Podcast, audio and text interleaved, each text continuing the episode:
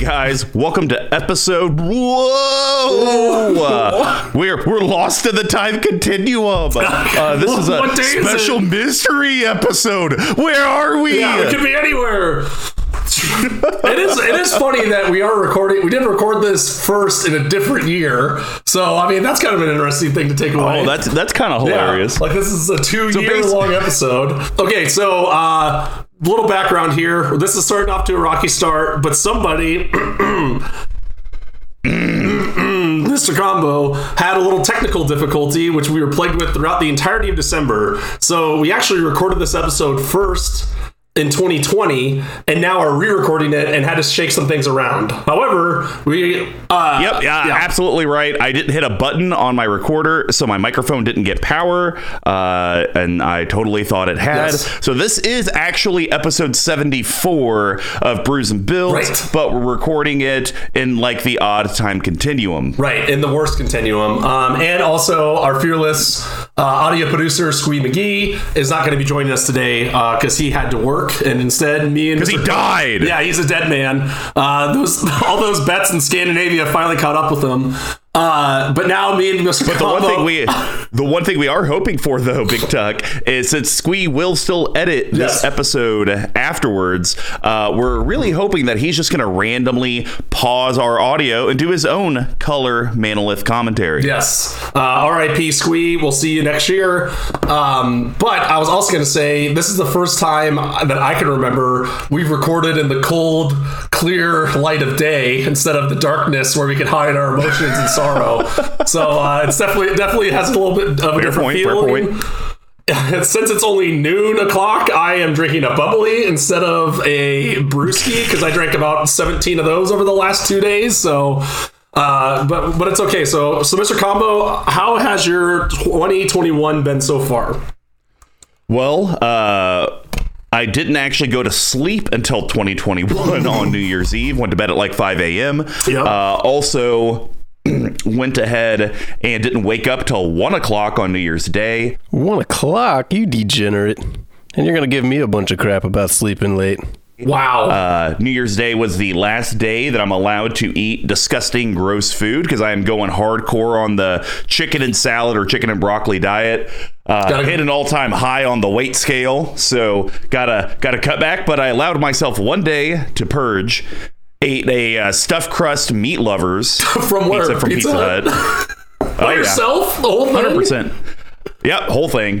Uh, that was that was the only food I ate all day yesterday. Wow. So I feel great. Uh, dropped the kids off at the pool for about a half hour. I was wondering about that.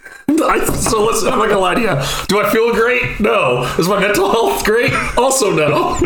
I feel like I'm losing it. Uh, But but other than that, I'm good. I'm I'm now into season four of Vikings. Yes. I'm absolutely loving it. It's fantastic. Yeah, it's uh, fun wish I would have learned about it sooner, but.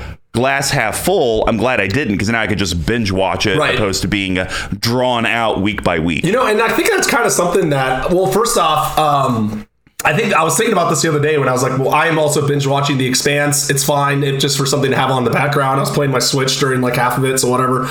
Um, but uh, it's just so weird. Of like, I can't remember like, so The Expanse originally aired on Sci-Fi, right? And there's times where it fades to black. And then comes back up, Yeah. right? And you're like, oh yeah, TV writers used to have to write in for commercials, right? Yes, and, and, I know. And like you couldn't just like sit on your couch and just shotgun these things back to back to back and not do anything. uh, and I finally got the dreaded. I use I try not to be like a big binge watcher. I'm more of a movie guy. And I finally got the dreaded like.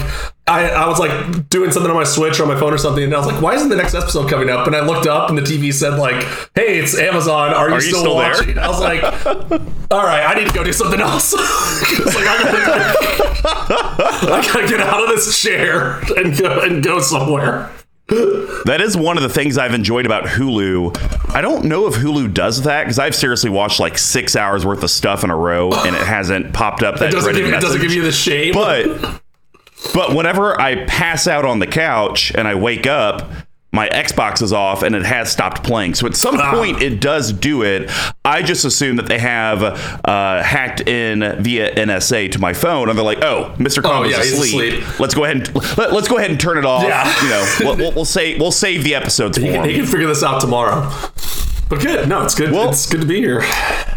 Yeah. Uh, well, guys, if you want to know more ways to support the CMD Tower team and all the content that we put out, head over to our sponsor, level1gameshop.com. They sell everything you need from a tabletop gaming perspective, whether it be board games or card games. Plus, they're the ones that hook you guys up with those monthly giveaways, so you should definitely go check them out.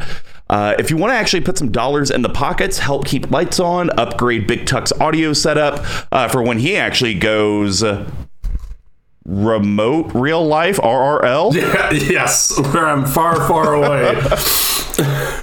Uh, you should head over to our Patreon, patreon.com slash CMD Tower. We have four different pledge levels, and rewards vary from just getting access into the Discord or getting your own set of CMD Tower Playmaster sleeves or even getting the infamous Squee McGee coin. yes, the sitting Uh, if you can't help out from a monthly perspective, you could actually just go to the store, cmdtower.com slash merch. Uh, we have everything for sale on there. Please go buy it. I actually had to clean my play area where I store all this merch uh, for New Year's Eve, and it was a pain in the arse.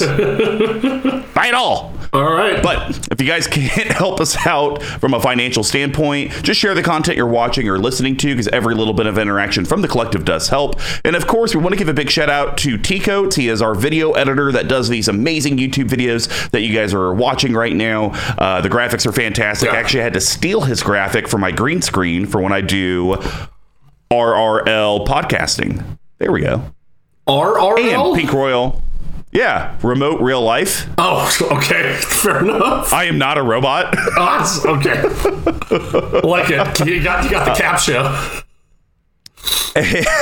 and uh, oh god, speaking of capture, did you see that Boston Dynamics Yeah. robot? Yeah, I, it's terrifying. God, that was funny. Yeah, I don't like any. I don't like any of that. It gives me anxiety. Bring on the T one thousand. yeah. Oh, okay, okay. I, I think I've seen Terminator once. Oh, so oh, it's I just was going out on a limb. out. Uh, thank you, Pink Royal, for the music you guys have uh, in the beginning and the end of the episodes. And hey, stay tuned till the end so you guys can get details on how you can win that Kaldheim bundle from level one. Oh, right. So, Brews and Builds is our deck tech series. Since we conquered the path to 32, we have moved on to the endless themes that EDH can bring us. Each month will be a new theme, and we correlate how those decks are constructed, similar to how a beer is brewed. So, we broke it down into four different categories. First one's rampant setting your board state. That's grain. Yes, and grains are the foundation of every beer. They include both base malts and specialty malts, usually in a 60 to 40 ratio. This helps with the color, taste, and most importantly, the alcohol content of a beer. Decks always need ways to grow, stabilize, and ramp your bigger threats, and just like a grain profile, they're usually a mix of staples and specialty cards. Then we have how does your board interact with all of your opponents, whether that's spells on the stack, hands, permanents on the battlefield. We call that hops. And hops give the beer its patented bitterness and herbal floral flavors. They grow in a variety of strands and help distinguish subcategories like IPAs. Our hop help, help clear and interact with the board so your deck can do what it ultimately wants. And then the next thing we have is how does your deck actually close out or win games? We call that yeast. And yeast are living microorganisms that eat the sugar from the grain and poop out alcohol and CO2. It adds alcohol content in the carbonation. Without yeast, you would be drinking flat sugar water. Without yeast cards, your deck wouldn't meet the goal of actually winning the game. Then we have shenanigans. That is something that doesn't really live in this format, but hey, we're here. These can be pet cards, random synergies that are in the deck that are fun. We call that spice. I completely forgot about this bit. Um, so spices do not appear in every beer, and they actually don't appear in this deck at all. So there you have it. And then to seal off the episode, we have a bottle capping. It's going to be Big Tuck and I's cuts and adds to the deck that are under five dollars, under fifty bucks, and a no budget recommendation. Uh, just can't talk about mana only lands. So without further ado, let's get brewing. We're continuing our CEDH month with your favorite combo player on the cast, Mr. Combo number fives. Uh, Okay, going out on a stretch, but granted, the goad kind of gave me the leeway to just call the deck what I want to call it, but I always try to put the commanders' names in there. Thrasio smashes extra turns. I don't like it. No? I like. All I right. like the one. I It's- like the one. It's just. I think it's the first. The original is succinct. It gets to the point, right? This other one is like some nebulous ideal that doesn't exist. Fine, fine. We're talking about turns and burns. Yes. this is my four color Thrasios Triton Hero and Vial Smasher of the Fierce deck. So, Big Tuck, why don't you read what Thrasios does, and I'll take Vial Smasher Sure. and give a little history about the deck. Cool. So Thrasios Triton Hero is a rare, shockingly, um, that it costs Simic. That's green and blue. It's a one-three legendary creature, Merfolk Wizard. Beneath crushing, sorry, beneath crashing waves lies an oceans of secrets waiting to be explored. Um, and it has four colorless. Scry one, then reveal the top card of your library. If it's a land card, put it on the battlefield tapped. Otherwise, draw a card. And what's funny is I thought you were going to make a.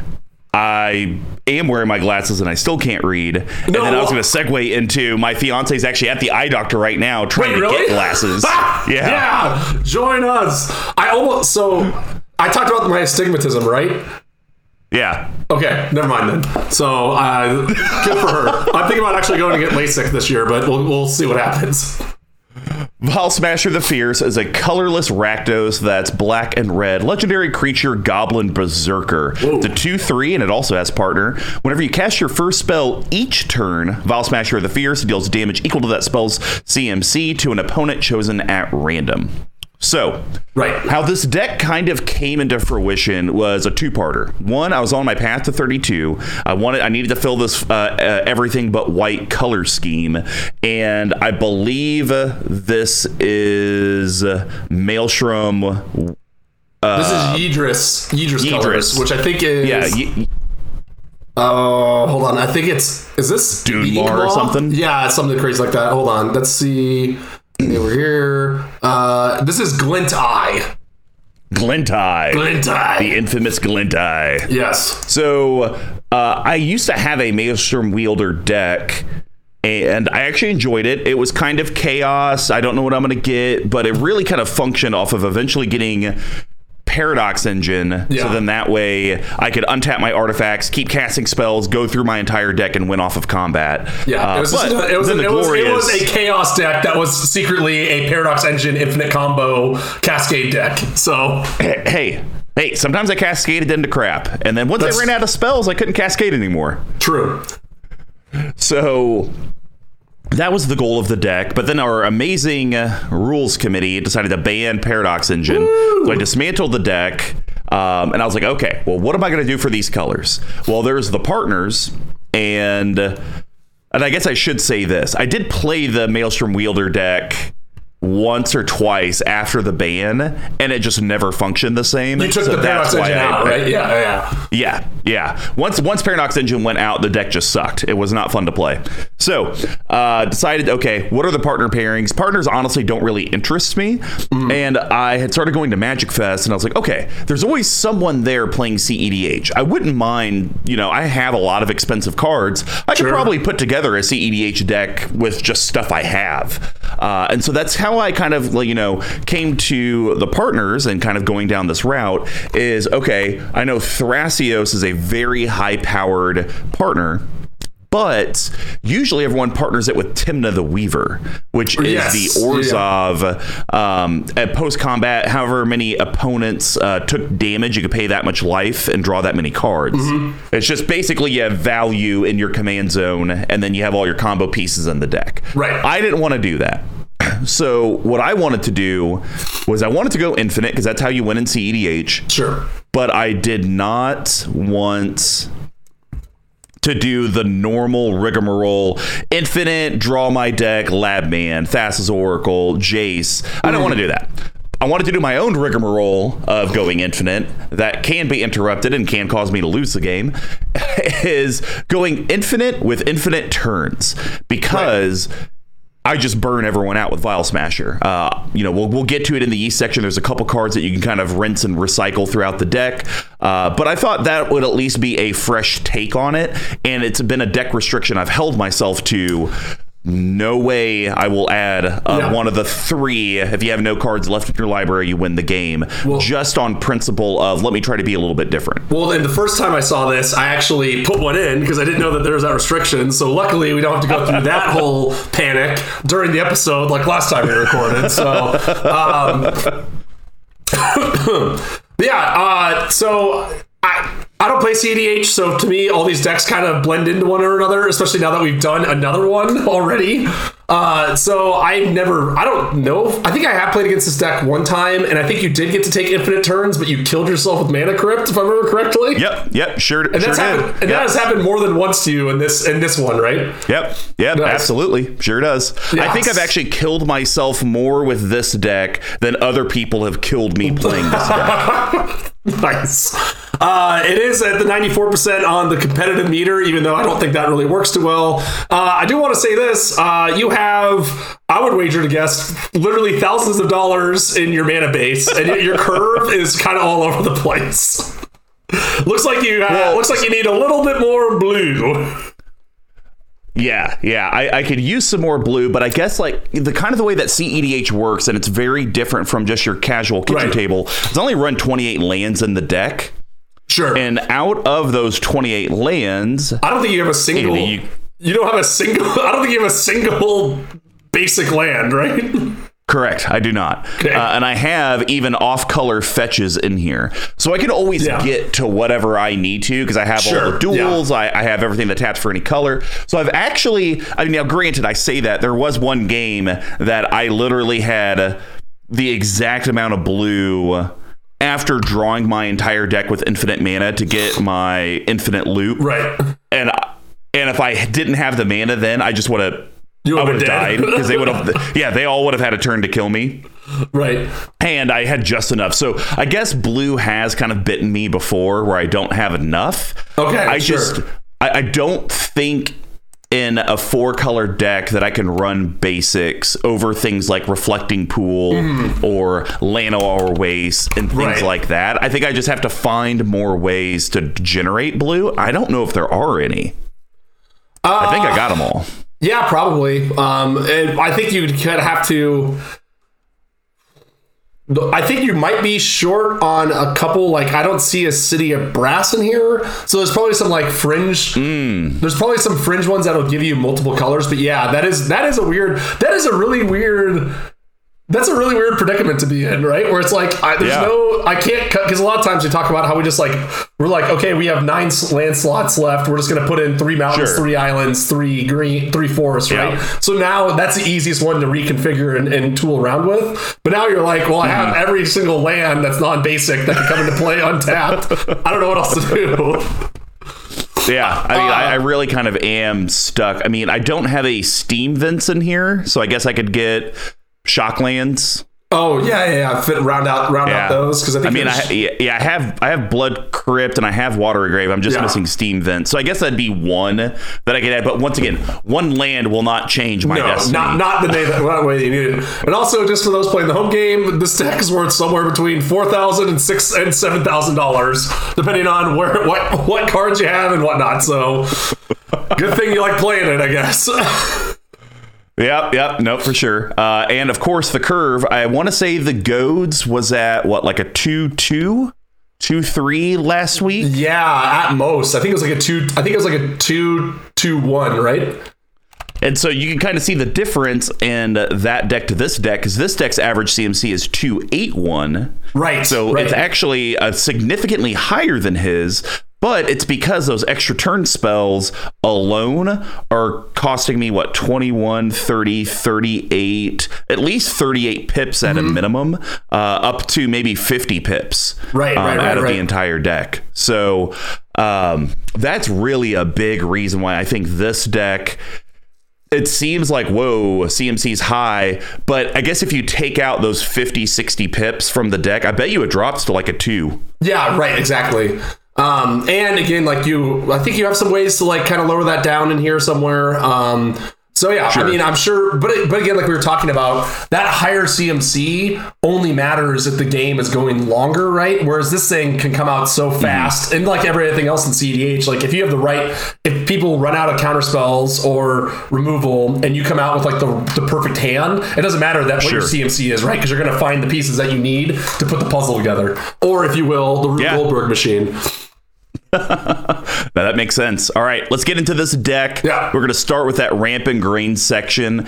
Uh, Big Tuck, you know, ma- made fair points that a lot of these decks are kind of similar. But I think the nice thing here is we're talking about a deck that does not have white and also runs green, unlike the Kaikar deck. So we will see some. Right, right, right. differences. And this first one uh, is one that you have a flower Oh, and maybe it's also a carpet. something that you can throw on your front Burnt door. couch. Yes.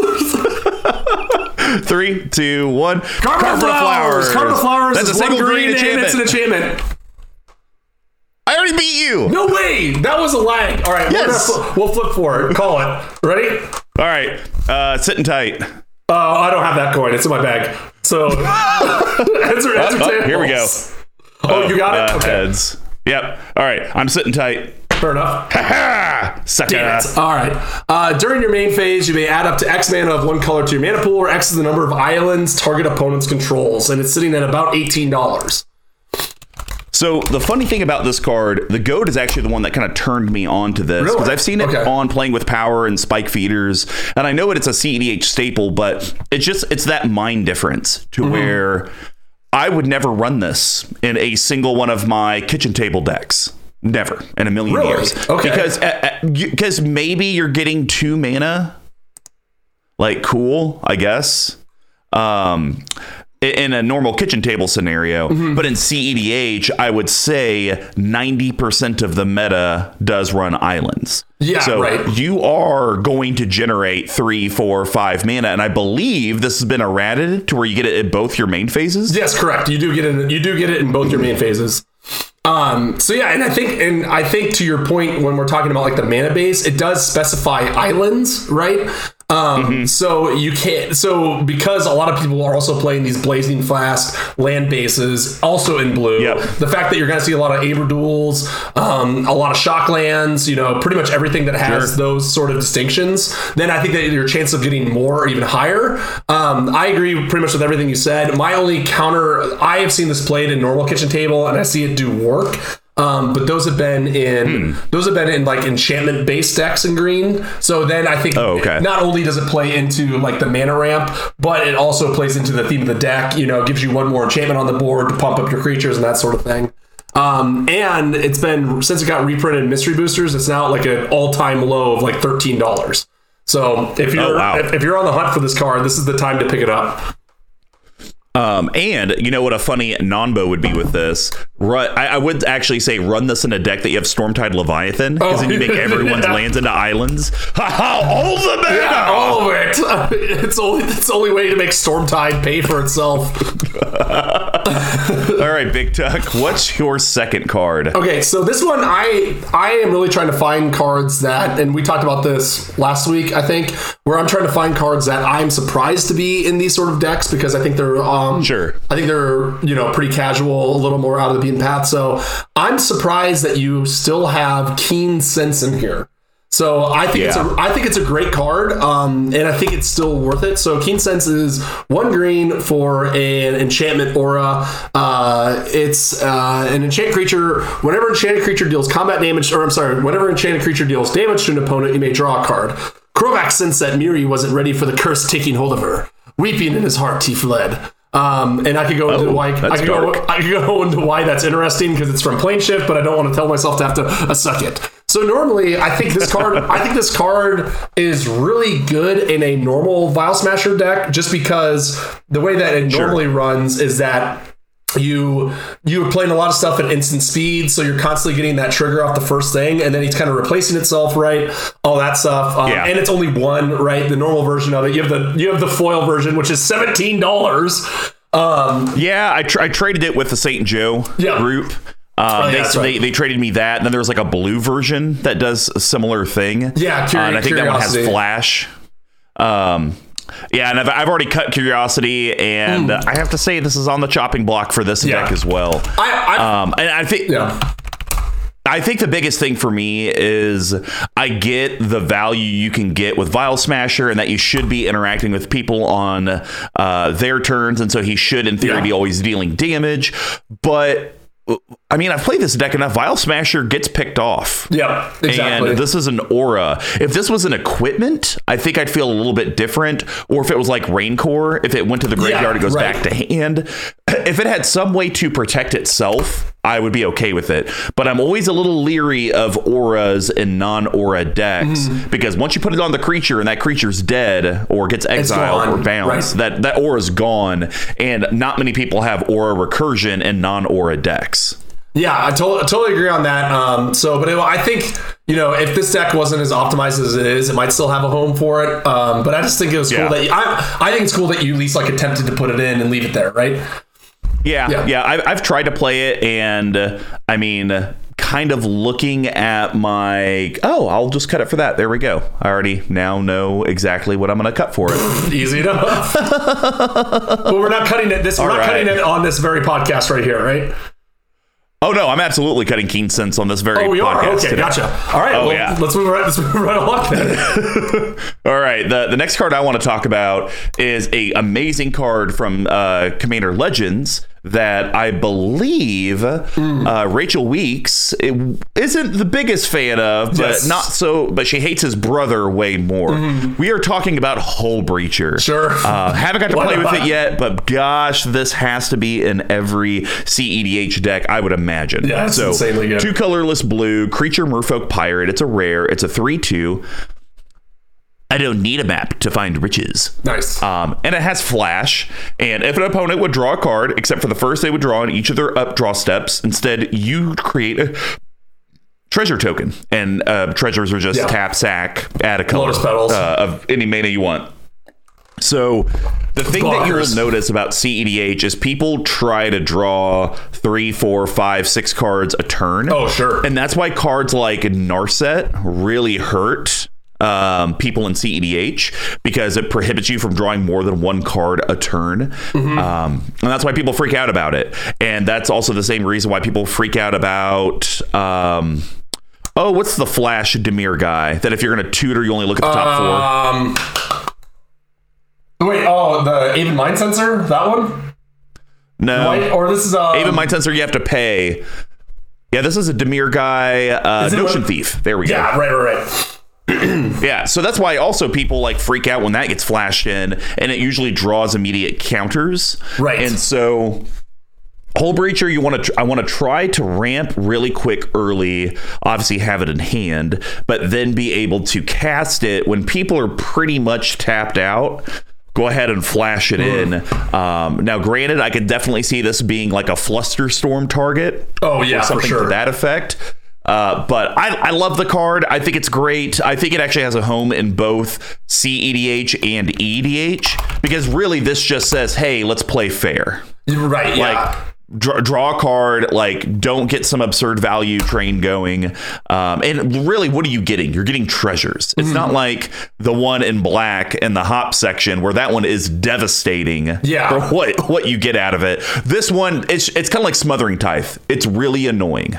Yeah, yeah, I agree, I agree with all that. Um, and then the other thing I'll say too is it seems like there are a lot of this card, especially in. I think this card's really good in general, um, but especially in CEDH, we're now two decks in, and both decks have had Wheel of Fortune, right? And want and both Oh, decks yeah. want to cast them. So it seems to me like this is like the perfect answer to being like, all right, well, if everyone's gonna play, if everyone's gonna play Wheel of Fortune, everyone else can play Hull Breacher, and then it just gets insane and stacks up a gazillion to a gazillion treasures. So. Uh, yeah, I, I like it. I think it's a good card to have and, and hold on to, and definitely it has to be. I feel like it's kind of getting to the point where it has to be in all these ED, CEDH decks, right?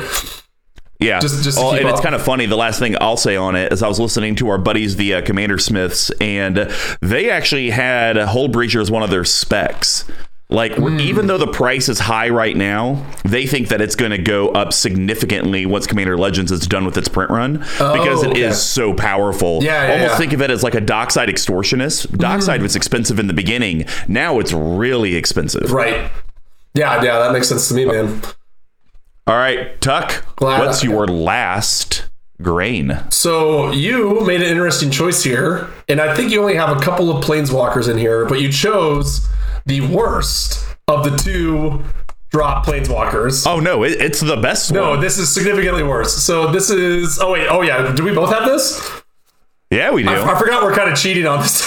So. All right, here we go. Ready? Three, two, one. Wrenn and Six. Wrenn and Six. Uh, it's a two drop uh, planeswalker with for Gruul, which is red and green. It comes in with three loyalty. It's a legendary planeswalker Wrenn, uh, and it's from your favorite Modern Horizons. Modern Horizons. And it's also mythic. And it's- Mythic.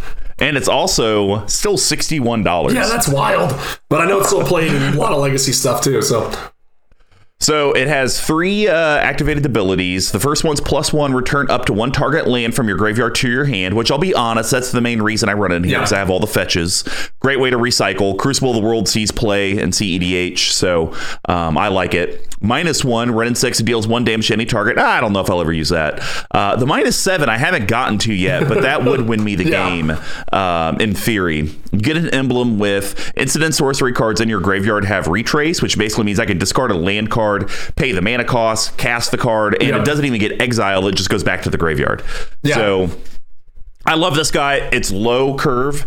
I could play it turn two and Mm-hmm. get my fetch land back. Uh, I could do so much with Wrenn and Six. Yeah, I, and I wouldn't even discount the the minus one because there is a lot of people who play like Birds of Paradise, um, Land Oh, yeah, point. that sort of stuff, right? That you can just slowly pick off. Or if there's other utility things like I think Deranged Hermit is that played at all? That's the one where I don't know if I'm. you cycle through. Or wait, is it Deranged Hermit? Uh, hold on. Hermit Druid, which is like a dredge Oh, staple. Hermit right? Druid. Yeah. Yes, yes. No, Hermit this- Druid is played. I don't know if deranged Hermit. Yeah, not yet, played. but now with this new spec on it, whatever. But like there are there are a fair amount of utility. There are a fair amount of utility creatures that have one toughness. That you can always just pick off with this if you don't if you haven't gotten your fetch lands in some bizarro nightmare Oh, okay. situation. Um, so yeah, so I, I think all your points I completely agree with. Low CMC, three valuable um, abilities, and if you get the minus seven, it's probably game over. and it's really expensive, so that fits the Yes, CEDH yeah, mantra. yeah, exactly. So you can even get a fancy version of it if you want to pay. How much is the foil on it?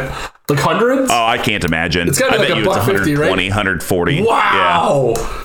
That's wild, man. Um, but anyways, yeah, I, I like I said, I'm on board. It just you know, obviously it's the weaker of the two, so um, you gotta go with what you go with, though. Don't you? But think about it. You could be drawing a card and discarding the same card that you just drew for two red every turn. just look at the value. But why would I do that? 'Cause it's- why would I do that? Because it's amazing.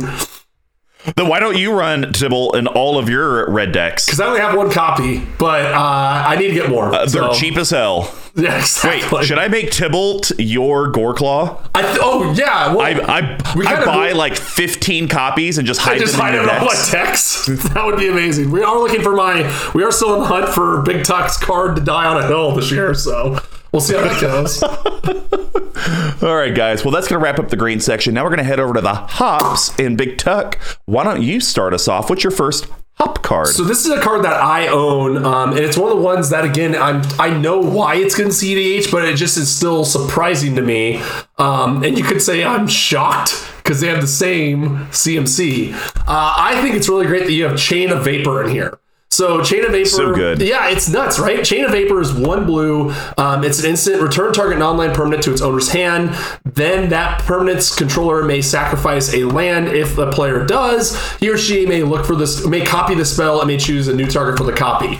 So uh, normally, I've seen this. I have seen this get copied over and over and over again. Sometimes, like I've seen it up to three times, but that's usually like in a normal table where people have been like cultivating rampant growth. They have mana dorks, whatever, Yeah. where like a land isn't as important.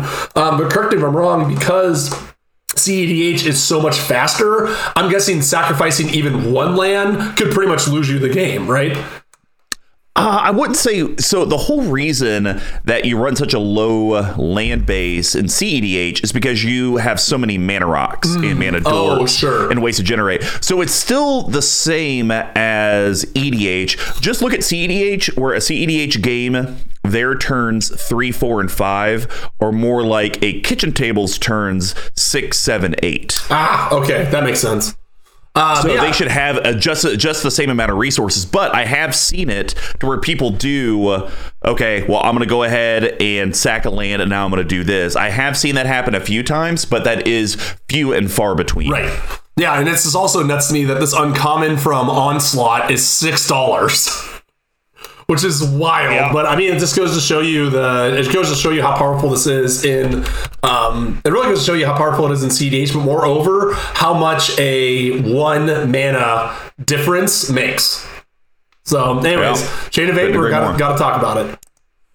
All right. Well, I want to talk about a counter spell that once again I thought it was trash, and then once I started playing the format more and understanding it, I I don't know why it's seven dollars, but Flusterstorm will just wreck house. Yeah, it's really good. um, in CEDH. I don't think this would ever work though in Kitchen Table. Correct? Um, I don't think this is good in Kitchen Table. I, I think it's okay. I don't think it's worth the money Okay. because there's better because there's So- better ones out there. But re, yeah, Flusterstorm, single blue, instant. It's a rare from, uh, well, the, my printing is Modern Horizons, uh, my favorite of set ever. course. Uh, and uh, counter target instant or sorcery spell unless its controller plays pays a colorless, but it also has Storm, which is really the important part. So when you cast a spell, copy it for each spell on the stack cast before it this turn. You may choose new targets for the copies. So a lot of times in CEDH, you'll have these plays of I'm going to play expropriate. Well, I'm going to force of will, exiling a card from my hand and losing a life. Okay. Right. Well, I'm going to pact of negation that. Okay. Well, I'm going to do this. And it could be like, Yeah. okay, well, fuck you. I'm going to Flusterstorm.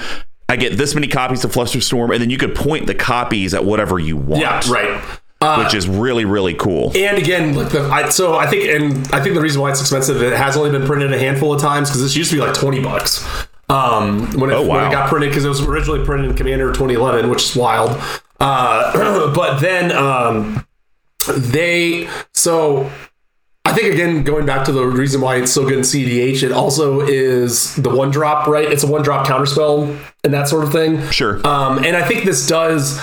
I think if you had one and you're playing like a super heavy counter stack, it's okay in the kitchen table format because sometimes people might like demonic tutor, go get their big win piece, and then go from there, right? And then they might not have the mana and it's only one. Um, but for me, there's so many other options that are like a dollar uh, that are better than this, that are non-conditional. Um, and I think again in CEDH, it's also like the instants and sorceries in CEDH are especially what's going to win you the game most of the time, right? Whether it's like exp- Sure. like whether it's like copying, expropriating a gazillion times, or you know some other huge spell. Yeah. Uh, so that also makes it really better synergized for this format than just your normal kitchen table as well. Yeah. Makes sense. All right. What's your second one, Okay, so I, Senor? I have another counterspell. This is another one that I'm. I think it's really interesting you have it in here. Um, I think it's very cute, but I think it's also like a back to Flusterstorm. So I think Whirlwind of Denial, or sorry, Whirlwind Denial.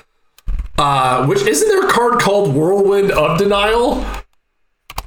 Maybe. Hold on here. Um, Are they just getting lazy now? Oh, sorry, it's Whirlwind of Thought, and then there's Whirlwind Thought. Denial. Yeah, but anyways, they are they are lazy. So, anyways, this is a uncommon from Theros, which is bonkers, right? Um, two colors in Yeah. the blue for each spell and ability your opponent controls. Counter it unless its compo- controller pays for. And I love the flavor text too, which is no, no, and no. So this is really this is a really interesting card because I think a lot of people say like, well, if they're if they're generating infinite mana, then they can always pay the four, and it's like kind of not though. This actually can stop infinite mana generation. It kind of does Yep. another. It's kind of another copy of Flusterstorm, right? where they it's going to copy if someone's doing a bunch of things on the stack and even if they have infinite mana so let's say you're playing the um what's the other uh, the the mirror match of this deck, and they're copying uh, or they're going through Thrasios ability, and they're not thinking about it, and Oh, gotcha. resolve. So they just put, okay, I'm gonna go 999 times. At some point, they have to stop doing that, right? And then you're like, okay, cool, I'm gonna go in a whirlwind and deny all that. And then if they're not thinking correct, or if they like lose their mana somehow or whatever, then that could be like a way to stop it. But even then, um, if you're holding back mana and someone's going super fast, they're probably not even gonna have the four available to counter. Just if you're gonna counter a big extra turn spell, right?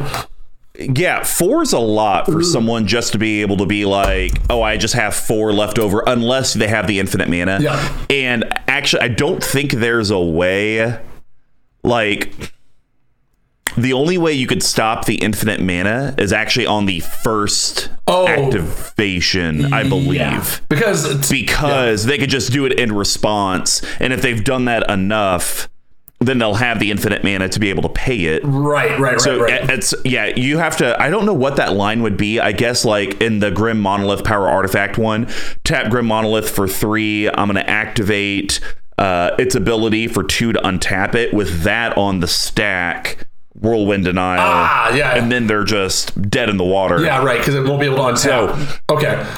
The more reason I use it is in those counterspell battles, like I did with Murph over my birthday.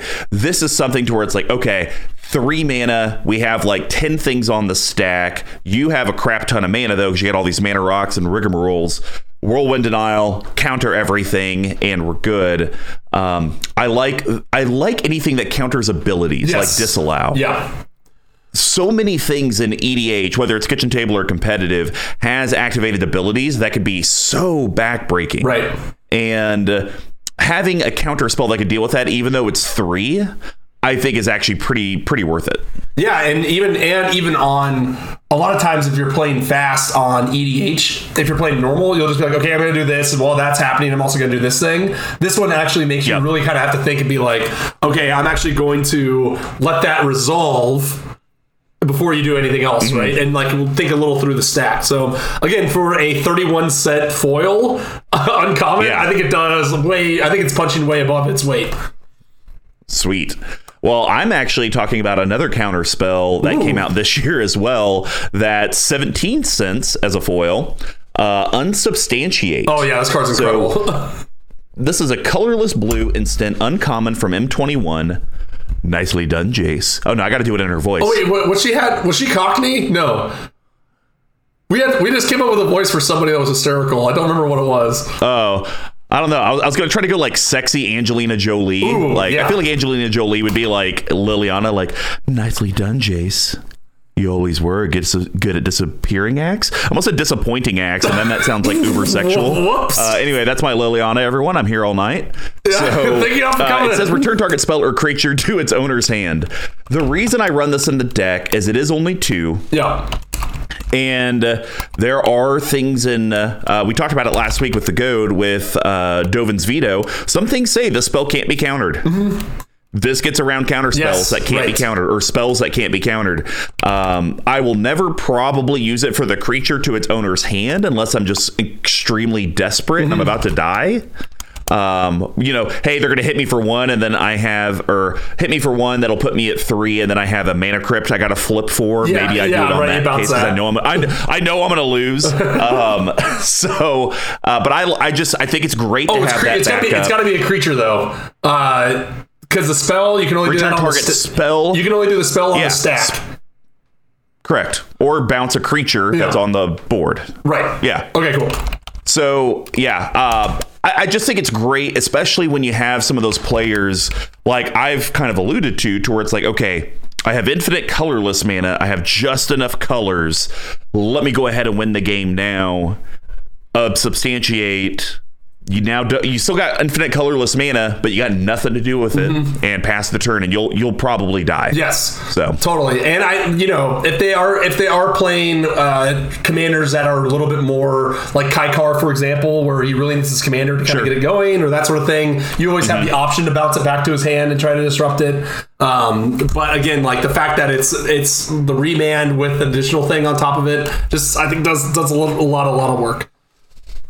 Yep, for sure. All right, man. What's your last hops card? This is another cool one because, that I'm because because we've cheated. We both are on the same one. Are we on this one or no? Yes, yeah. Because remember, I take all the notes so we can send it over to Tyler to so- do the video oh, editing. Oh yeah, so do we So I know what I know what you're doing. so is this are we matching on this one too? I don't remember. Yes, we're matched on Oh, okay, well, anyways, uh, I guess here we go. No need for a bit here. Three, two, one. Wishclaw Talisman. Wishclaw Talisman. Uh, it's Uh, that's a colorless black. It's an artifact. Yeah. It's a rare from the crappiest set yeah, the worst one. Eldraine. We were way off on that. Um, Wishclaw Talisman enters the battlefield with three Wish Claws on it. One colorless tap, remove a Wish counter from Wishclaw Talisman, search your library for a card, put it into your hand, and then shuffle your library. An opponent gains control of Wishclaw Talisman. Activate this ability only during your turn. So I think this. Yeah. I mean, I just think it's a really cool card. Like, I think it's very well designed. And the way I'm thinking about it, correct me if I'm wrong, is this is like there's one of two things that you're doing with this, right? One is it's a three mana tutor to go win the game, right? That you can just Yep. do whenever. And then That that's all it is. yeah, and- but I think I think that you also you've you made mention before that you have played this for two, and you just wait, right? Because you don't need to activate it, and you wait till you have the right Oh, mana sure. or that sort of thing, right? Is that kind of like one of the strats that you use with it too to kind of bait out a removal or something? Yeah, well, because I don't know if anyone's actually going to use a targeted removal on this, because once again, you should be using removal and counter spells not on the tutor, but the thing that they Yes, tutor. exactly. um, and, and just risk it that it probably doesn't have hexproof, shroud, indestructible, can't be countered, because that's just so few and far between. Right. Um, but I do like it from the aspect of think about this, boys and girls. Uh, demonic tutor, colorless black. It's a staple. Vampiric tutor, single black staple. Yep. Um, diabolic tutor, meh.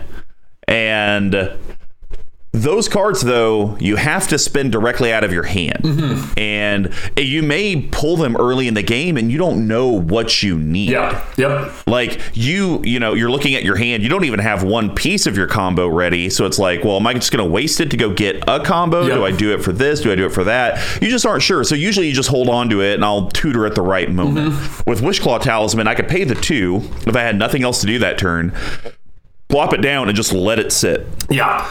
Exa- And it, it's almost kind of like the um oh, there's that it's Dragon Dragonheim or huh? it's that land that you can like pay colorless, tap it, uh, and you can basically put like storage mana counters on Oh, it. yeah, and then when you're ready to cast it, Yeah. There's a button. yeah, Yeah. I know what you're talking about. I, I, yeah, I basically look at it like that. This is basically a tutor that you just kind of like put in the bank. Mm-hmm. I'm just gonna put some mana in. It's here. When I'm ready to spend a colorless to go tutor what I need, I'll go ahead and do that. Right.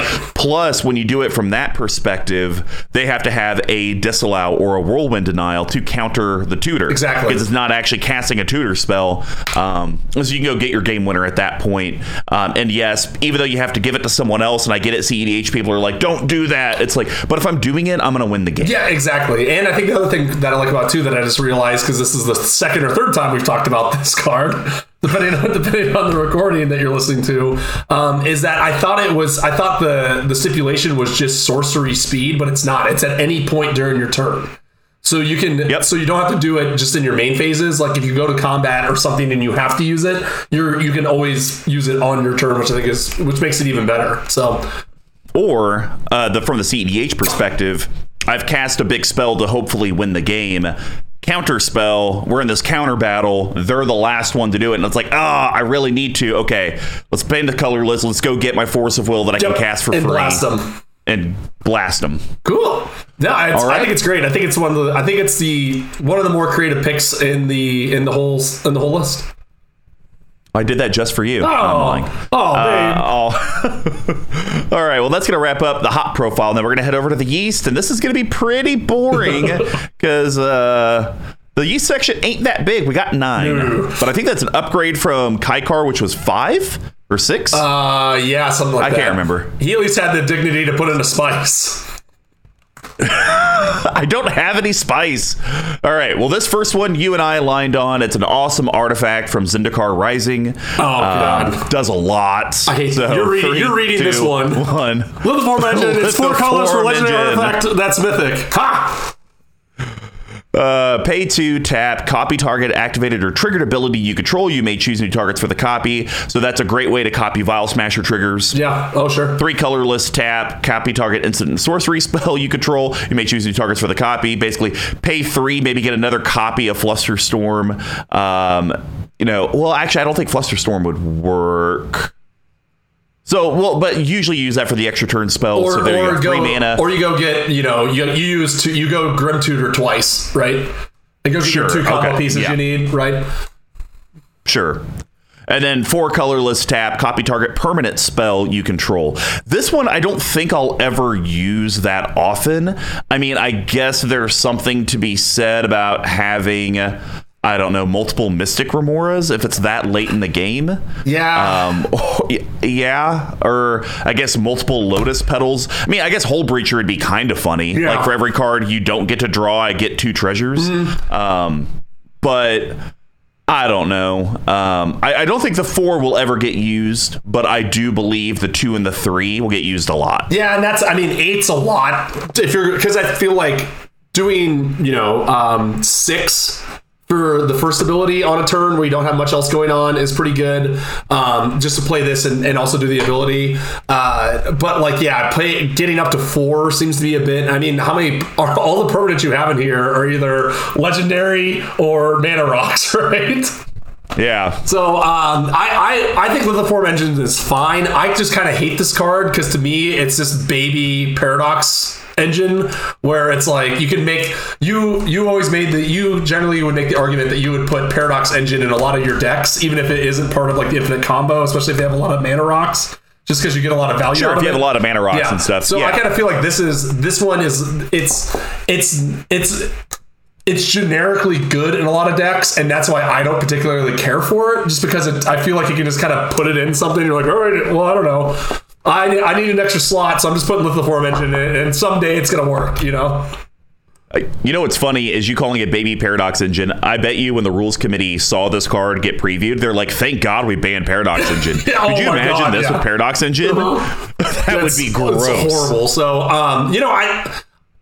I think it's an interesting card. I'd be interested to find. I, I'm interested in hearing about a deck that like it's the it's the cornerstone of right, like a build around, kind of Oh. like how Paradox Engine was in your uh, Yidris deck, right? Like that Mm-hmm. deck really really sung with that. So I'd be interested to hear if this has that same potential, which I don't think it does. But who You know, knows? I'm all, I, I think this actually could. I mean, if it's not my, my deck's already tuned enough, so I don't think I can do it. But this would actually be very interesting in my Empress Galina deck. yeah, right. Oh, especially Be- being able to ability. like yeah with the activated ability that'd be really cool. I have a lot to counter stuff to protect my things so the copy instant sorcery if i needed to that'd be cool. But imagine this man. Uh, i play like control magic for make another control magic on the stack. I'm taking two things now. That seems pretty decent I think you should. I think you should take it out of this and put it into that.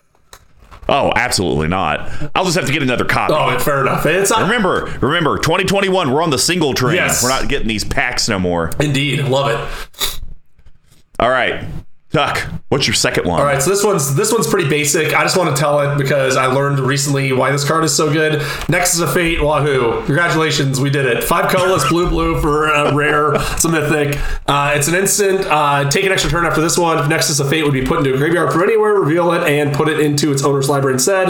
Sarkhan wandered into a tomb and back in time. Uh, so I knew that this was the bi- this was a big spell, um, mostly because it monster Yeah. it monster mashes right. Extra turn's always good. What I didn't realize, and I finally I I, I think I would have copied this. I'm like whatever, you know, we got the buy a box promo. Who cares? Um, and I, I have it in the deck, and then but the the trick of it is the instant speed. That's where it's freaking bonkers because you can do it taking Yep. an extra turn at any time. I mean, it's effectively in a normal deck. It's like a ramp spell. It just does everything that you want at instant speed, right? For one more than like the old fashioned tutors. Yeah. Um, and actually, funny thing, do you remember how you got this card? Uh, yeah, we went and picked it up together. Well, remember that was a set that neither one of us was going to do the buy uh, buy a box. That was one that you and I were like, M19 doesn't look that great. Oh. Uh, whatever. And then we saw Nexus of Fate.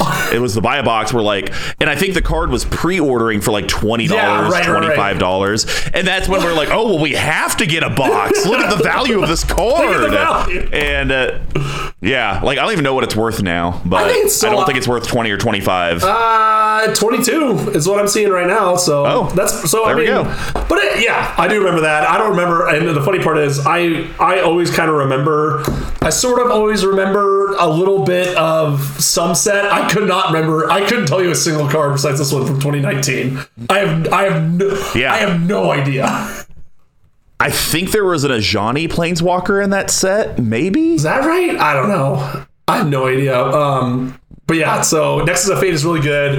It's the it's the um, it's the cornerstone of tons of decks, both C, EDH, and otherwise, and uh, and I hate it. So there you have it. And I will say this: this is also another card that is a competitive card, but I'm okay if someone runs it in their kitchen table deck only because of the. Uh, if Nexus Fate would go into the graveyard from anywhere, shuffle it into the owner's mm-hmm. library. I think it's always good to have some way to protect Mm-hmm. Yeah. yourself against a mill. To monster mash itself, um, sure. Yeah, I agree with that. Yeah, yeah. So I, I, I do I do think it. You know, it's just like Kozilek, Butcher of Truth. I think Kozilek can see play in a casual, even a power four or five deck. Because of the fact that he does protect your mm-hmm. graveyard and you can monster mash, Yep. Uh, because there is more and more mill every single day. Yeah. It's a nationwide epidemic. Mills hitting the streets. Everyone hide. All right. Uh, so of course, you know I had to do it, but I actually I would have put this in the spice, but lithoform engine it pairs very well with, as well as my Grim Monolith. Power artifact, baby. Love this card. Gonna go take a nap. Two blue, enchant artifact. Basically, guys, you throw it on, you enchant one of your artifacts, and its activated abilities are reduced by two, but it can't be reduced less than one. So the real reason it was in here and it would have been a spice is because you do that on Grim Monolith or Basalt Monolith, you win the game. Right. Uh, you get infinite mana. You basically throw every single land from your deck onto the battlefield uh, with Thrasios Triton Hero, and then uh, as long as you have enough to take an extra turn, you've won the game. So that's that's basically why it initially was in here. But now that I have Lithoform Engine in, oh, how about I pay one to copy an activated or triggered ability, or pay one to copy an instant or sorcery, or pay two to copy a permanent? I mean, the copy the permanent, we talked about it, it's Yeah. not really that relevant in here, but holy balls, paying one to copy an instant or sorcery?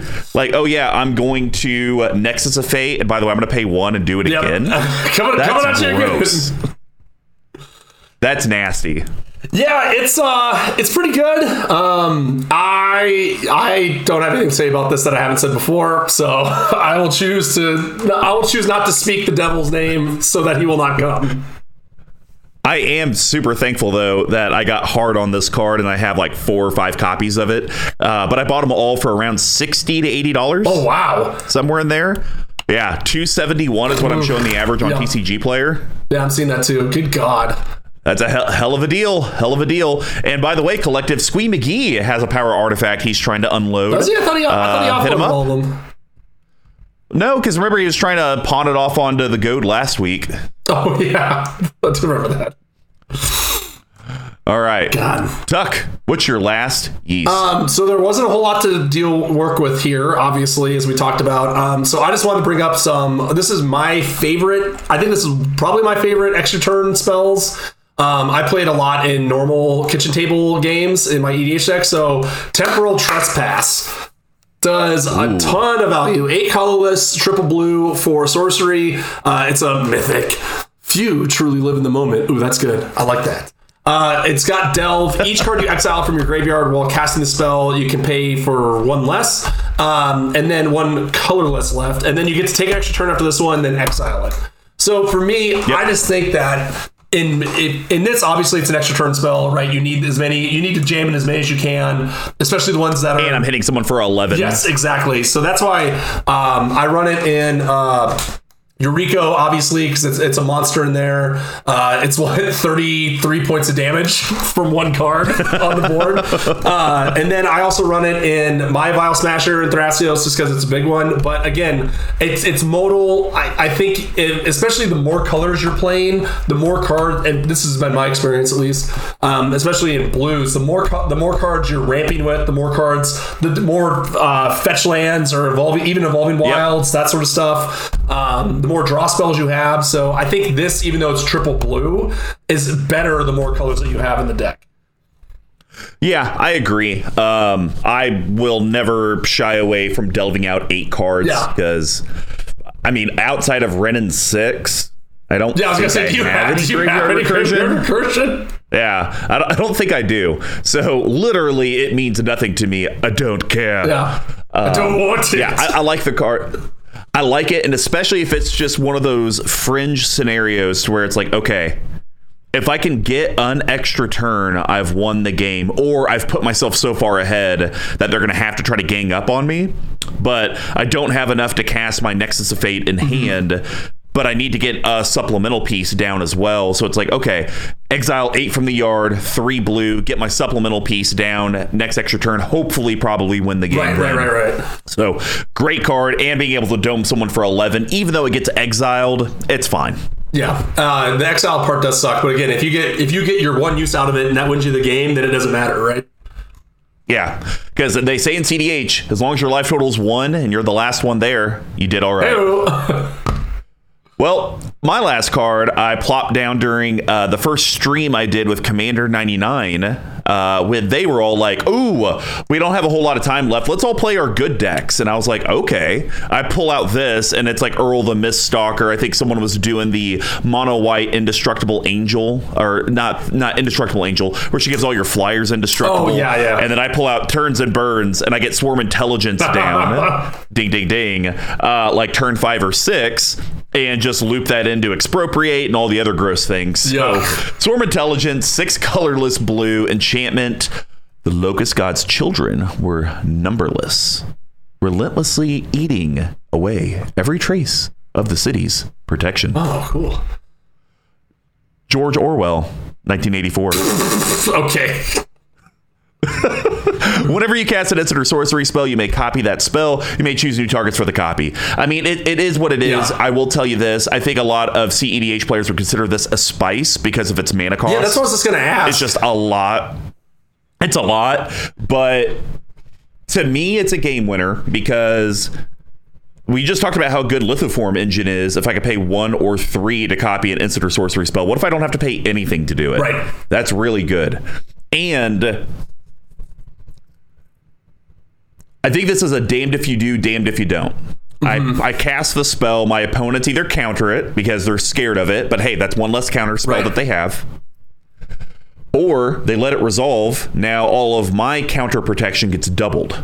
okay. So it's like, sure. what what what hill do you want to die on? Do you want to give me the route because it's you only have so few counter spells? You'd rather try to counter spell whatever else I'm trying to cast, Mm-hmm. or do you just want to prevent this from even being on the field?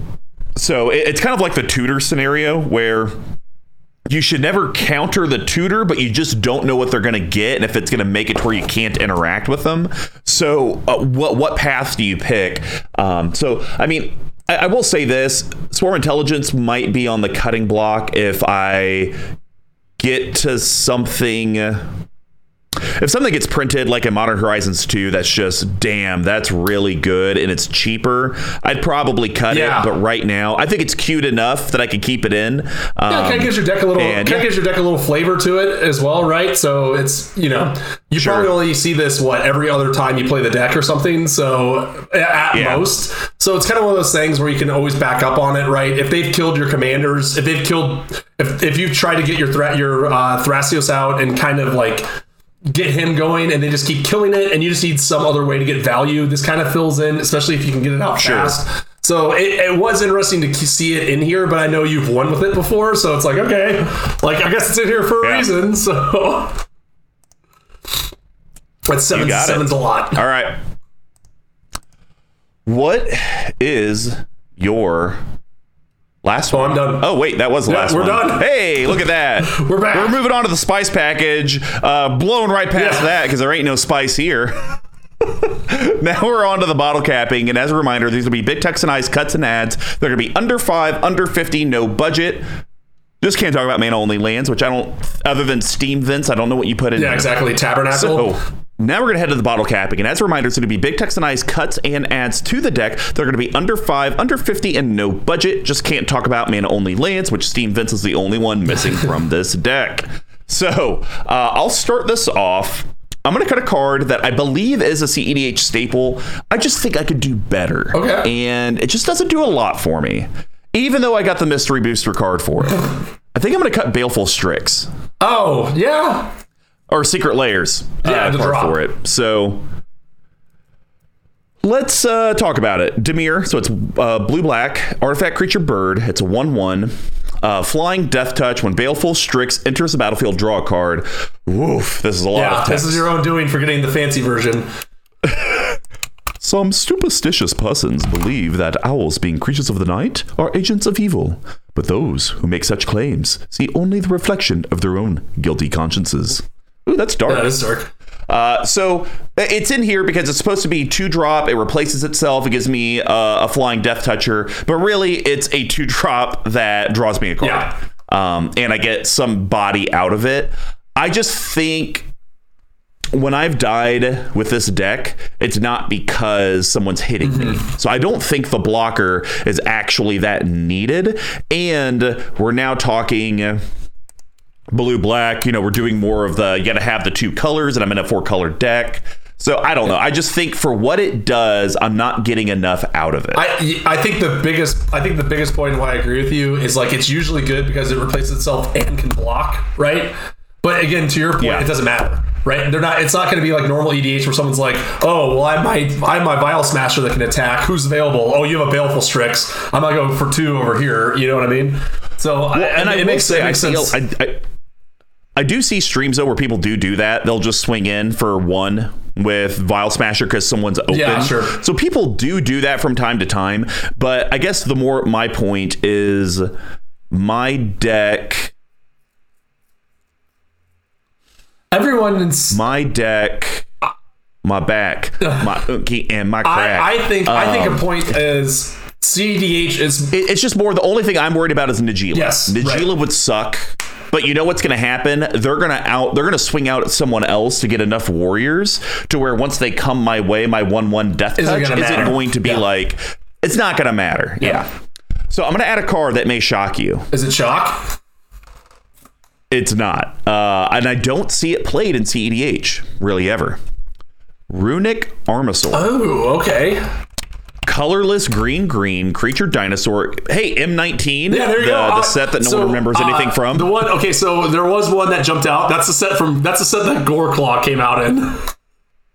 oh God. The card. The, the, it's the set that has a card that you have the most copies of. Oh God. I actually may have more Goreclaws than Sol Rings. Think about that. Oh, good.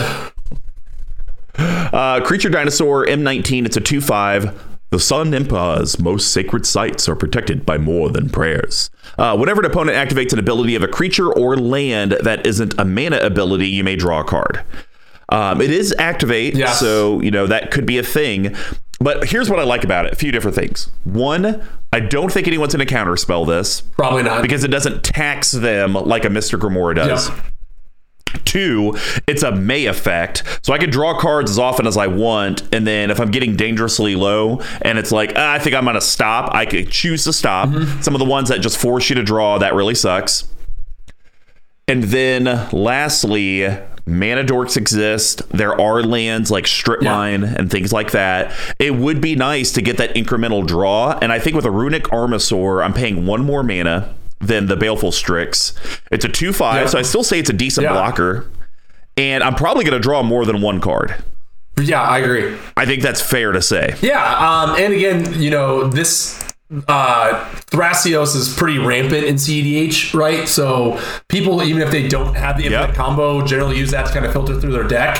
So this is like this is both this is both a good card on its own, but it's also like this weird sideboard card against your mirror matchup, right? Which, Yeah. which if you can get it out early enough, might give you the card advantage that you need to get like to the things that you need before the other mirror player does. Yeah, no, for sure. I like it. It's cute. All right, It's cute. what is you?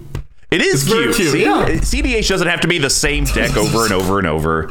Just most of the time. Just sometimes. Uh, so yeah, so I'm gonna cut the card I'm cutting is kind of like a generic one. So I'm gonna cut Beacon of Tomorrows. Um, but in, what? But, it's a recycle but in card. reality, you could cut any of the other cards. I think like you. I think. For example, for what I'm trying to get into this, you could cut time stretch, you could cut temporal trespass, you could even potentially cut temporal manipulation. Any of these higher, one of these higher CMC spells. Because really, you, you need Nexus of Fate to work if you're going through your loop. Like, that's a big one you need. These other ones are kind of cute. So, Beacon of Tomorrows is six. Beacon of Tomorrows wor- works as well because it does get shuffled. It would go on top. I would draw the card for turn, cast it for eight, goes back Sure. on top. Uh, Okay, so we'll, so we can leave. Fine, we can leave that in, and we'll just cut temporal mastery. There you go. Um, you don't you don't run. no, I hate you. We're, we're, we're you're cutting a card that I like. It's fine. Oh, okay. We're no Well, longer even- friends. even- we even- are just co-hosts. Even better. Um, so I I know that this deck. I know CEDH isn't supposed to be hyper interactive. But I think that you could still put in one card that would keep your mana curve lower, any other card you want to cut, um, and also kind of shut down two different kinds of decks. So I think you should put in Ashiok Dream Render.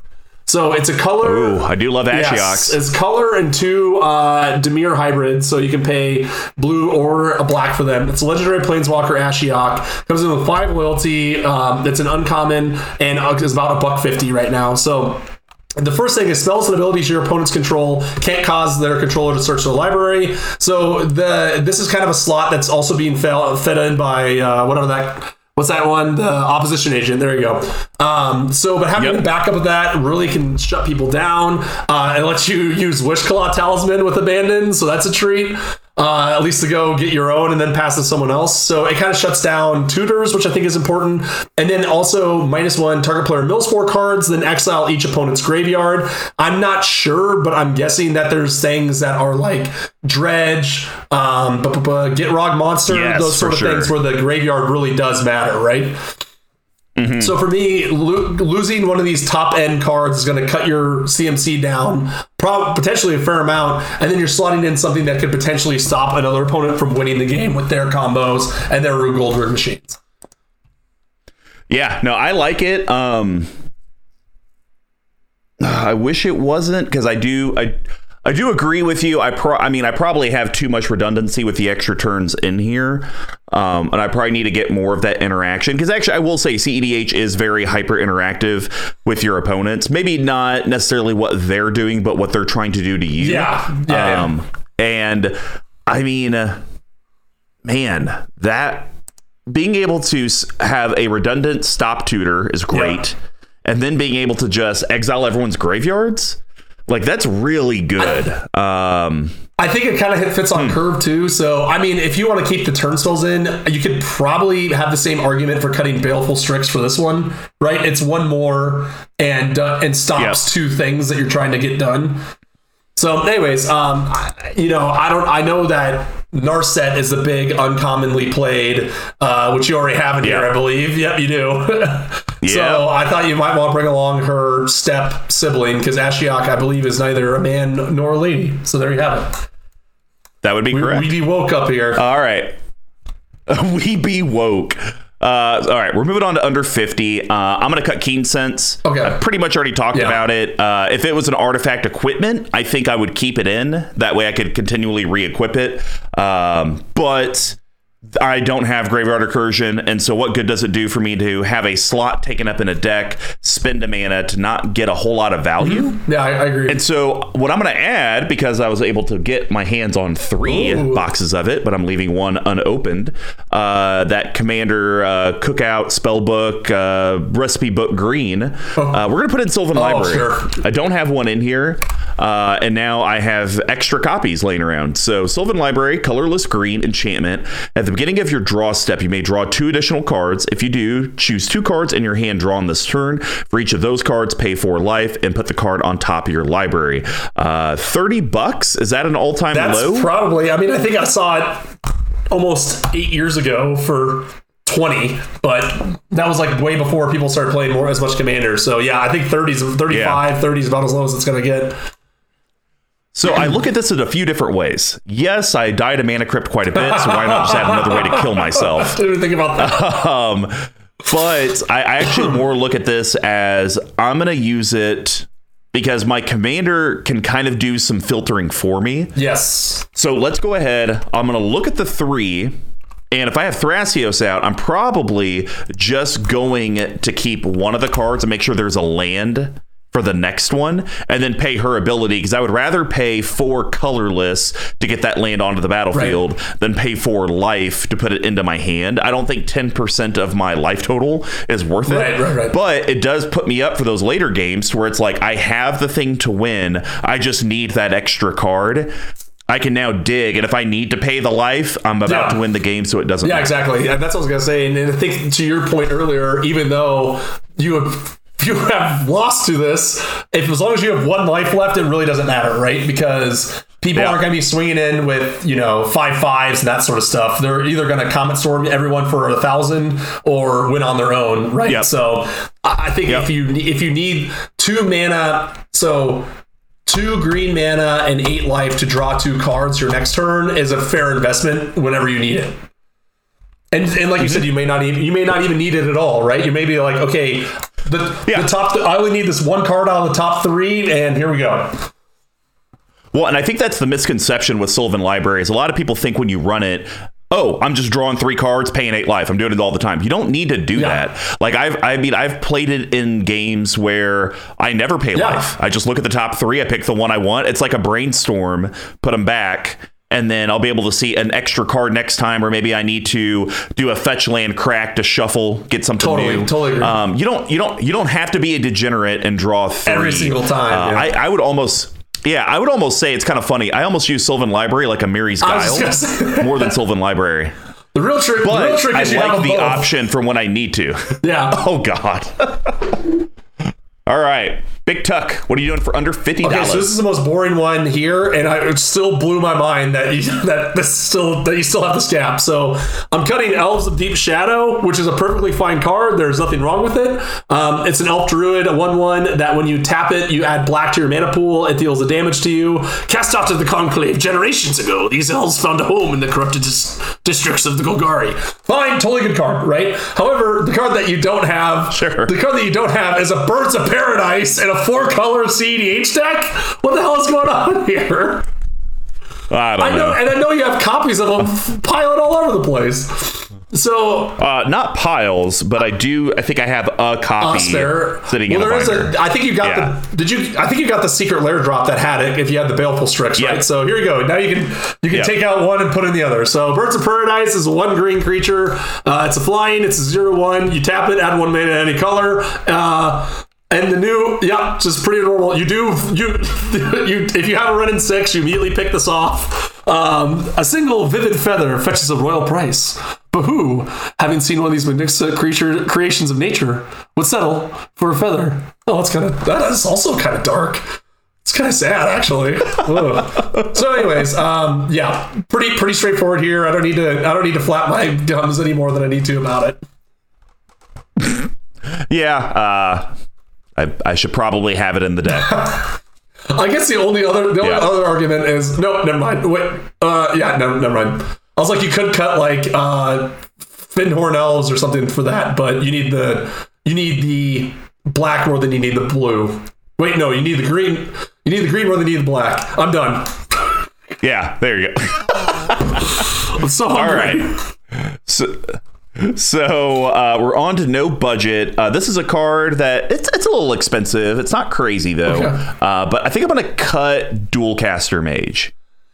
Okay, yeah. And I'm very I'm, I'm very torn about cutting it, but let's just kind of talk through Sure. it. So Dualcaster Mage, colorless, red red, creature, human, wizard, flash. When Dualcaster Mage enters the battlefield, copy target instant or sorcery spell. You may choose new targets for the copy. It has been my experience that disasters like to strike in pairs. As he pours two jugs of lava Um, I actu- on the ground. Yeah. Um, and you you can actually see in the art the two like lava things like or like going down like a Yeah. river and then maybe causing the explosion in the top Is that what's right. going I on? don't Because know. you can see them kind of join up together. yeah. Yeah, Maybe. knows? We're have to call So Matt Stewart Selward to ask him. yes, and he is wearing his glasses.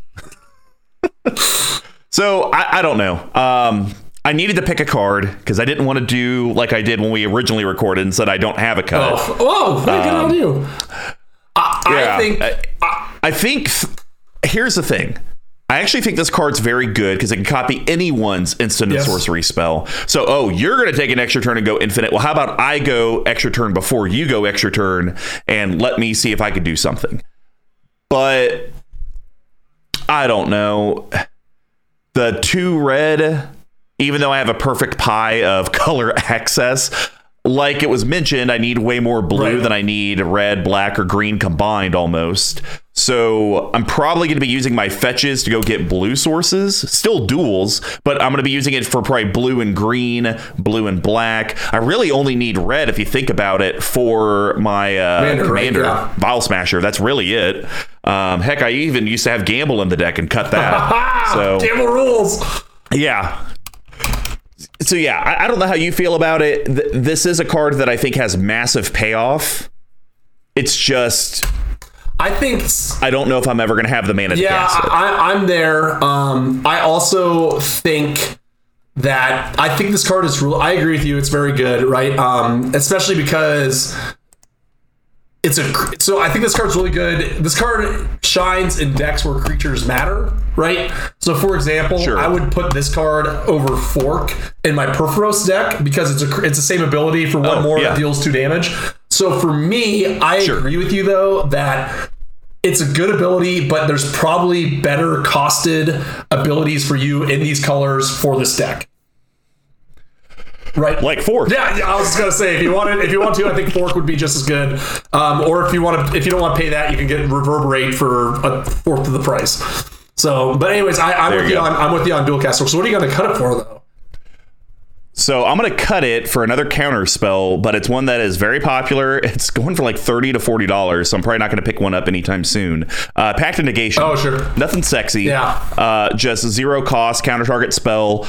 Uh, those who expect betrayal or every turn are seldom disappointed. And it does have the writer text of at the beginning of your next upkeep, pay three colorless, blue, blue. If you don't, you lose the game. It's played all the Yeah. time. Yeah, and the whole way this deck works is I just need to get to my rigmarole so that way I can combo and win. And my combo is an extra turn. It's not dependent on other stuff like some decks. So you know what? We're in a counter spell battle. I am literally tapped out. They do the last thing they can. You know what? Pact of negation. Mm. I'll be able to at least untap with Nexus of Fate on top of the library, still be able to pay the mana, still be able to cast Yeah. Nexus of Fate and still win the game. Yeah. So I, I think having this backup protection for free is better than three mana copy something Yeah. that could be amazing or could be a Kodama's And Reach. to your point, this is another card that kind of like is a trump card of like counterspell battles, right? Where it's you you can keep digging, Yep. you can keep digging, you can keep digging, and a lot of times I feel that people wouldn't counter this because they know that this is going to set you back potentially, right? So it's always kind of like the last one that comes out at the end of the stack. The fact it's zero that you can go two for it and immediately cast it, right, without having to lose anything else. You know, like Force of Will is really good, Yep. right? And so is the Fierce Guardianship, but they're both conditional to pay for free. This one's not. You just need to be able to. You just need to be able to know that you can literally pay the five next turn and worry about it later, right?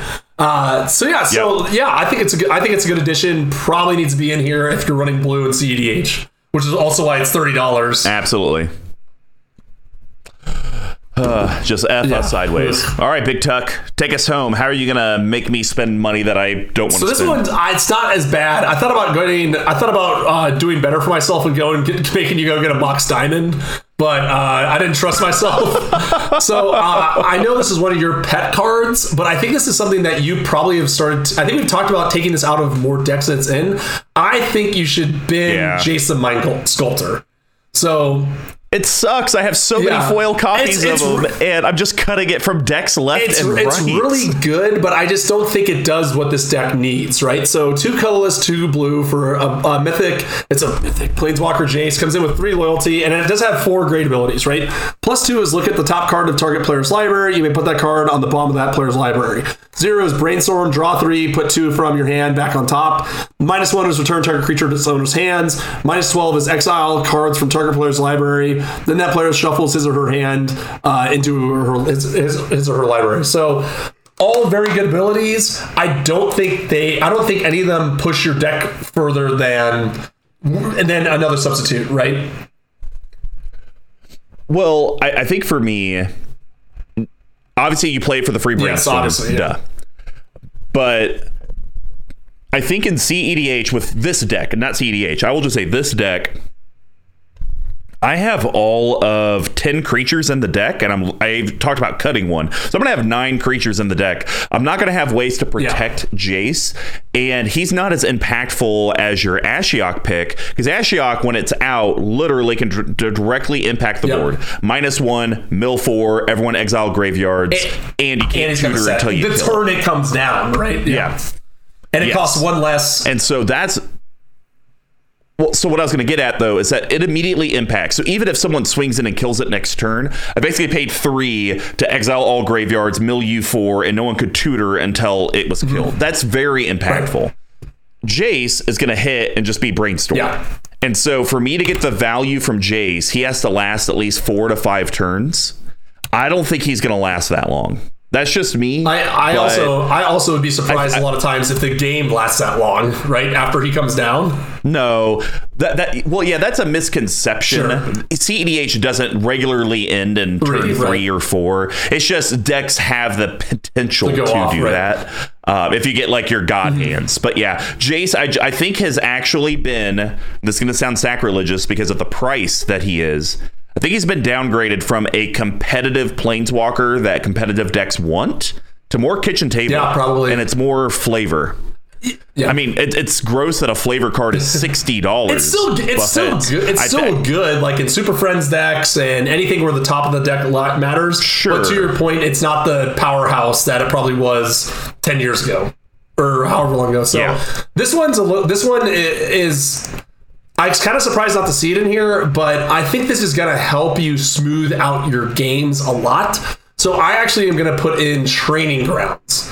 So Training Grounds is one blue. It's an enchantment. Activated abilities of creatures you control cost up to two less to activate. This effect can't reduce the mana cost to less than one mana. Under the Master's eyes, skills are honed sharper and spells cut deeper. So pretty much, you know, not with not without beating the drum here. I think this deck, like we talked about, you do kind of need your commanders out to do their thing.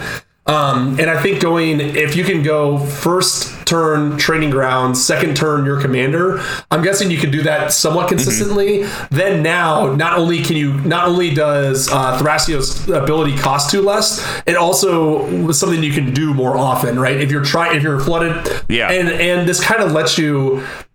I think this kind of lets you take the target off yourself a little bit, right? So if you Okay. if you're just doing that, you're just kind of like filtering, drawing cards, just kind of playing normal magic, right? Playing your stuff, while someone else may be going like super fast, super hard, super fast, super hard. They eat up a bunch of counters, they eat up a bunch of removal, and then that'll let you do your thing a turn cycle or three later than what you wanted to do, but you get to Sure. win off it.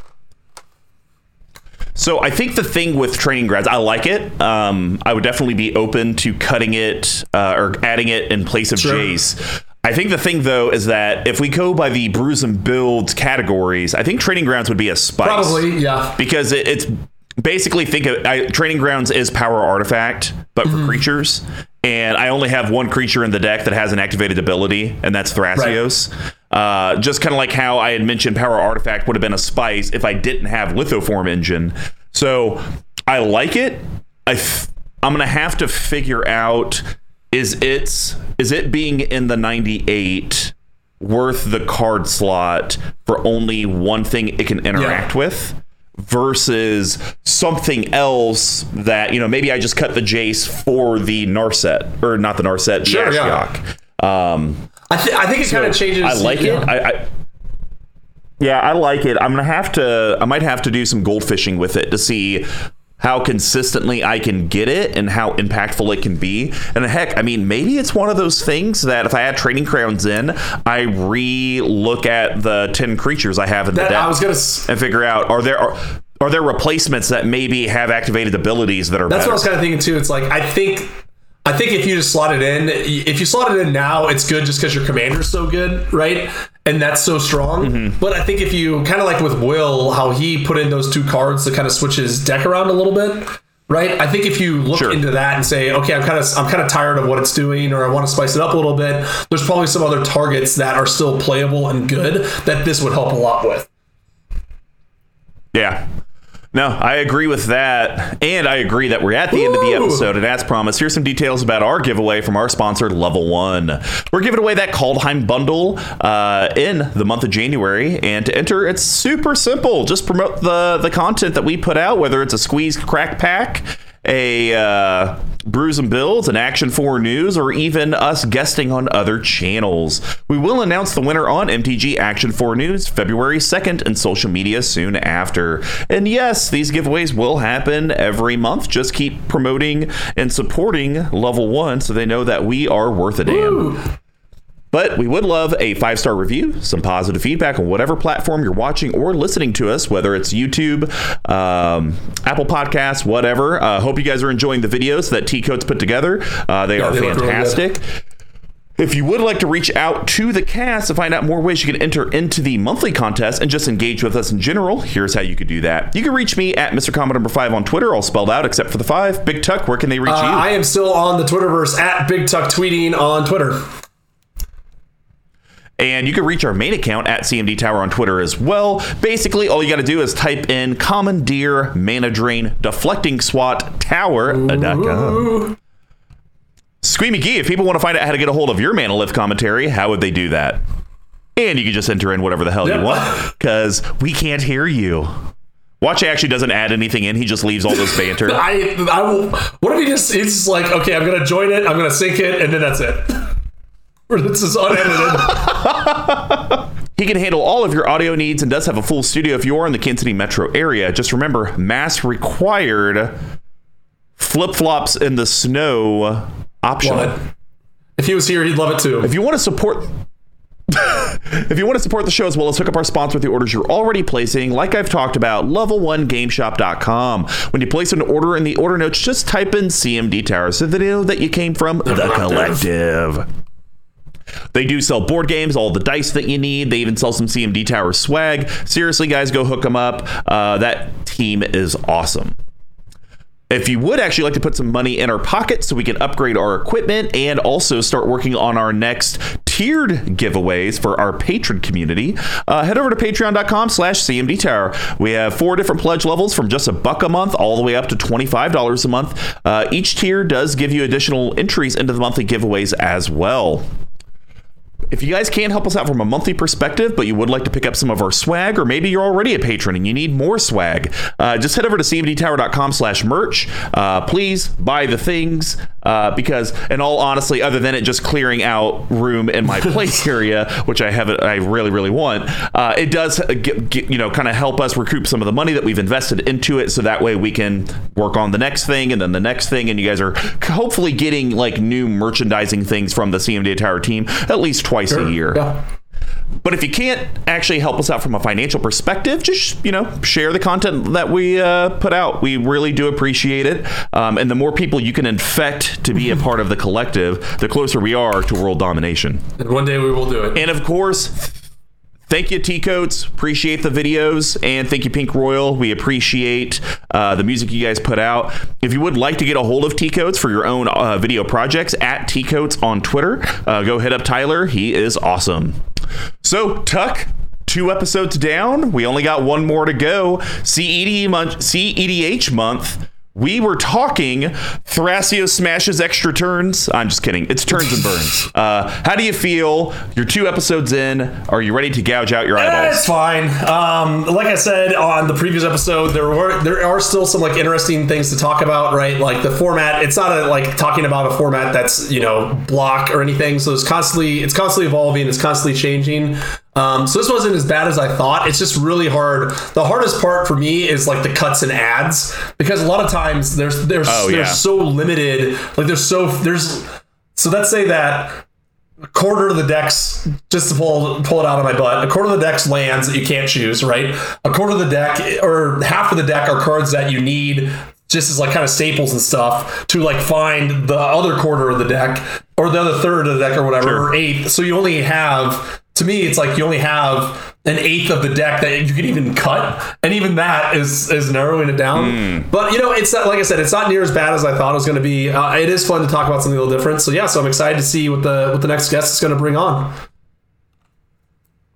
Well, you know, I'm glad uh, you didn't just, you know, uh, hate every minute of it. I know that you've been looking for like these other cards that are kind of interesting and different. Right. So I- I'm glad that I was able to do that. I'm glad that Will was able to do that, and it'll be fun, kind of rounding it out with uh, our special guest next week, uh, as they actually run a CEDH channel, so they'll actually know what they're talking about. Well, boys and girls, I think we're out of here. Peace. Enjoy your Saturdays. Go get wet.